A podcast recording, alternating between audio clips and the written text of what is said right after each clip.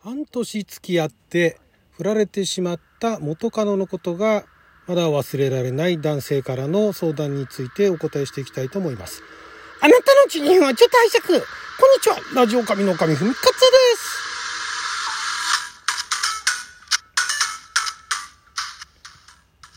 今日は2023年5月17日水曜日、六曜は社交関口でございます。毎週水曜日はネットに公開された誰に向けて相談しているのかわからない恋愛相談を勝手にピックアップして勝手に回答していく、帰ってきた勝手に恋愛相談のコーナーをお届けしておりますが、今回こちらですね、未だにある元カノへの未練を断ち切るにはという20代男性からですね。はじめまして、25歳男性です。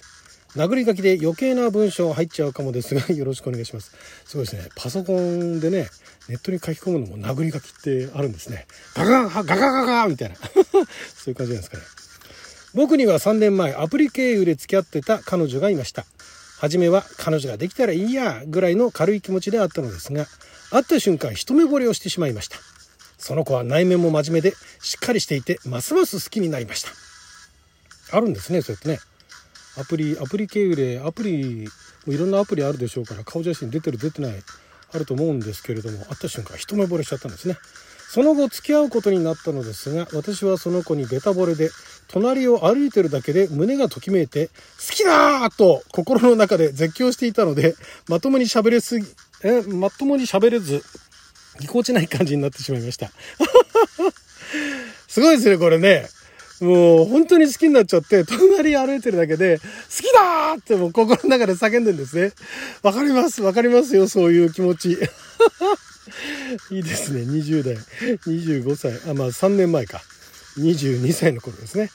他にもその子から、実はまだ恋愛感情がわからない、今までアプリで付き合った人も好きになれずに 1,2 ヶ月で別れてしまったと打ち明けられました。その子はそれでもよかったらこれからも付き合ってほしいとは言ってくれましたが、余計に僕は変な気を使うようになってどんどんぎこちなくなり、半年付き合ってカップルらしいことは何一つせず振られました。理由は、いい人だし嫌いなところ何一つなかったけど会話がぎこちなくなってたとのことでした。もう言われてるんですね、見抜かれてるんですね、ぎこちないってねこれ彼女の方にもね、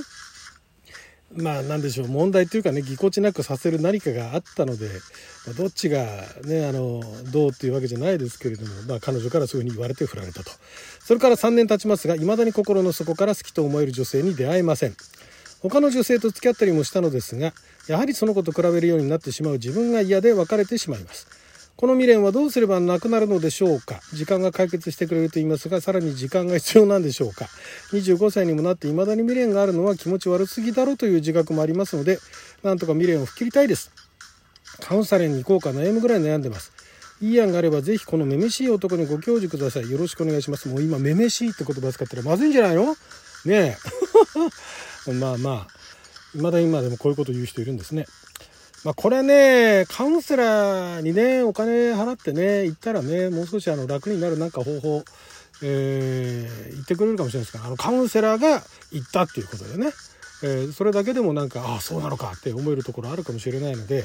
ある程度そのカウンセラーにね、お支払いができるんだったら、ぜひともカウンセラーに行かれることをお勧めしますけれども、ただこの場合ですね、こういう男性女性限らず、一方的にね振られてしまったと。でそれも理由がわからないっていう時もそうなんですが、もう一つその理由が自分のせいだと、自分が至らなかったがために相手に振られてしまったと。でなおかつそれめちゃくちゃね強い口調で、お前なんかと一緒にやってられっかバーカみたいな感じで振られたんだったらまだね立ち直りやすいんですけれども、すごい相手も優しくそうやってね、すごい悪いとこ何もないんだけどもなんか会話がぎこちなくなっちゃってみたいな感じですごい優しく振られた時っていうのは尾を引くんですね。これは男性だろうと女性だろうと、自分がまずかったとね、自分がちゃんとやってればっていうところで、でしかも一目惚れするぐらいだったわけでしょ。だから見かけも良かったわけなんでしょ、ね、見かけも好みだったわけですよね。見かけって結構そういったところ、見かけの好みっていうのが影響してるところも多くて、見かけの好みもだからそれ実際付き合うとその見かけの部分っていうのはだんだんそのなんていうんですか、どうでもよくなってくるんですけれども、それがなんかちゃんとお付き合いをしてね、2人が対等な感じでお付き合いをしてする前にその自分が至らなかったがゆえに振られてしまったってなると、あの時ああしてけばこうしてけばっていうような、まあこうしてけばって具体策がね浮かべばまだいいんですけども、そういうのがないとやっぱり引きずるんですよね。だからそれを超えるね、その彼女よりもその見た目が、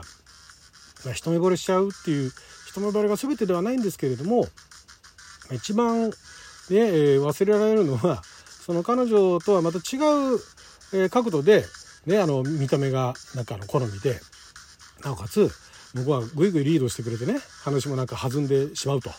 いうようなタイプとあったら多分忘れられるんですよでもそういう人に会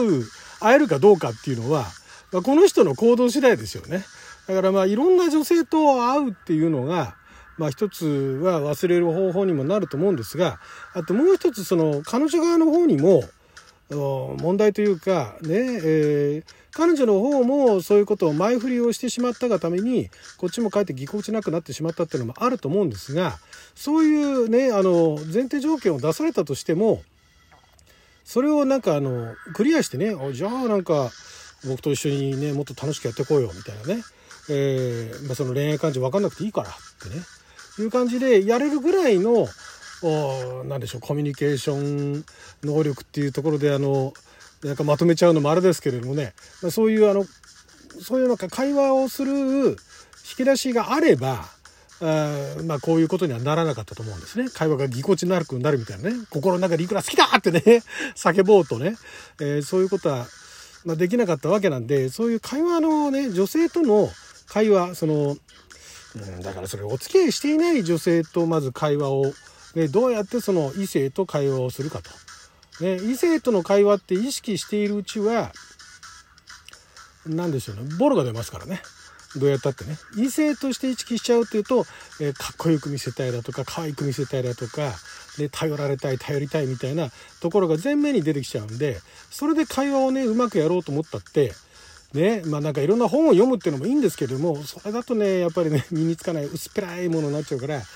だったら普通の会話ができるような、ね、男女でねいろんな会話ができるような感じになってて、さらにその大事な人を大事にすると、で相手を大切にすると、お互いを大切にするというような会話にどうやって持っていけばいいのかって、どういうことがお互いを大切にすることなのかっていうのを理解を深めてからで、またその女性と出会うと、そのなんですかね、過去のトラウマっていうかね、そういったその彼女を超える人っていうかは、彼女との一生に付き合ってたなんかモヤモヤしてうまく付き合えなかったことを忘れるぐらい楽しい付き合いになるんじゃないかなと思うんでね、まずは女性といろんな女性とね普通の会話してみてください。その会話を慣れるところからですかねかっこつけないところからですかね。かっこつけてもいいんですけどもね。はい、ではもう一つぐらいいきましょうかね。したい時にどう誘えばいいのか、ダイレクトですね。20代男性からですね。付き合ってまだ1ヶ月にも満たない彼女がいます。いつかしたいなって思いつつ、彼女から惹かれて嫌われるのが嫌で誘いづらいです。彼女曰く、過去付き合ってた人は同棲までして付き合って最初に会った時におそらく誘われてます。彼女曰くはどこまでかかってるの？彼女曰く過去付き合ってた人はか。彼女が言ってた過去付き合ってた人っていうのは、同棲までして付き合って最初に会った時におそらく誘われてますと。その時にしたかまでは分かりません。皆さんは誘われたら嫌ですか？まあ同棲してたらしたでしょう。またどうやって誘われてますか？誘い方も分からなくて、したいなと思ったらバレないように風俗に紛らわそうかなと思う時もありますと。